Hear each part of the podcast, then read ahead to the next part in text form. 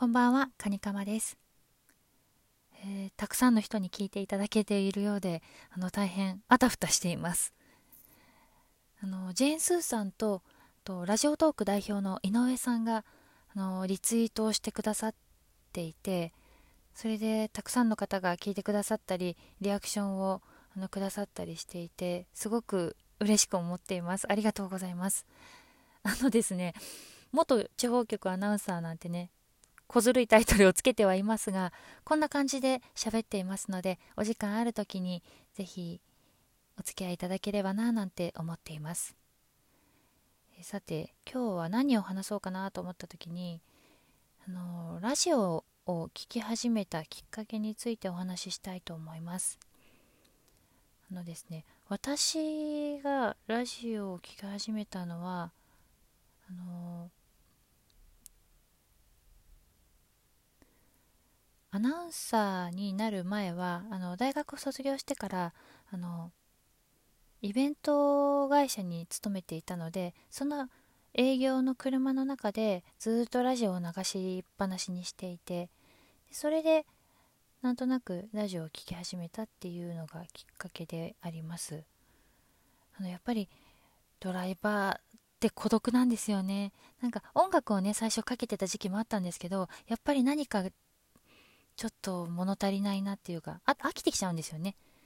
で自分でこう選ばなきゃいけないじゃないですか。こう音楽だと。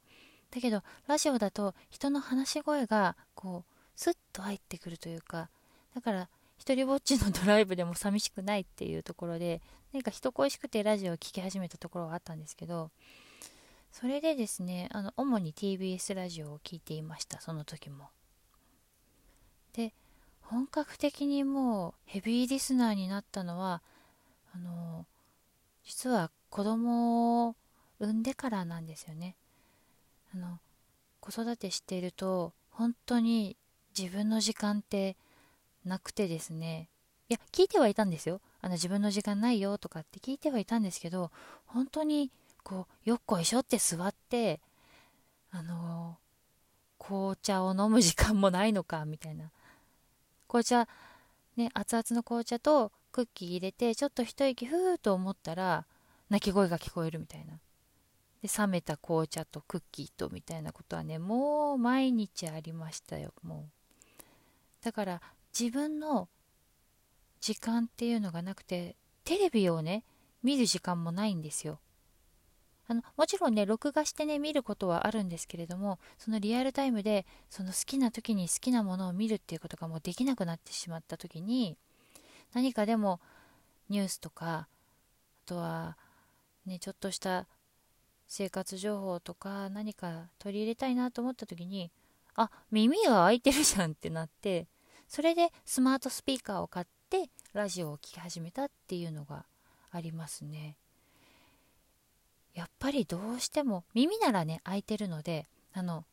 それこそあのこんなことを言ったら怒られるかもしれないけどあの泣いてる赤ちゃんあやしながらあのワイヤレスイヤホンでラジオを聴くとかあとはまあ洗い物したりあの台所で仕事しながらラジオを聴くとかっていうのは全然やってましたね。まあ今もやってるんですけど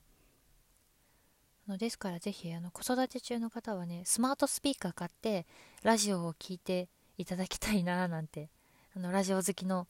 一人としては思っています。あとはラジオってごまかしが効かないメディアだと思うんですよね。テレビだとあの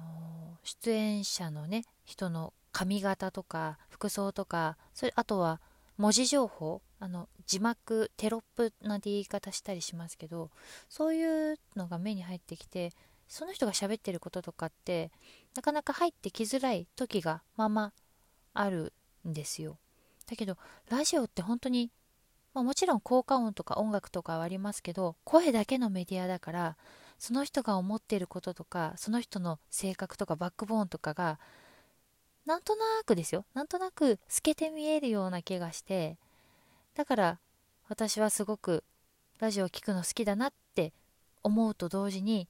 自分が今喋ってますけどあ自分も喋ってることとか何でしょうこう自分の思ってることとかってなんとなく透けて見えちゃうんだろうななんてちょっとドキドキしながら喋ってる部分もあります。こんな感じで少しずつ自分の思っていることとか日々のこととかをあの取り留めなく話していけたらななんて思っています。今日のところはこの辺でお相手はカニカマでした。またね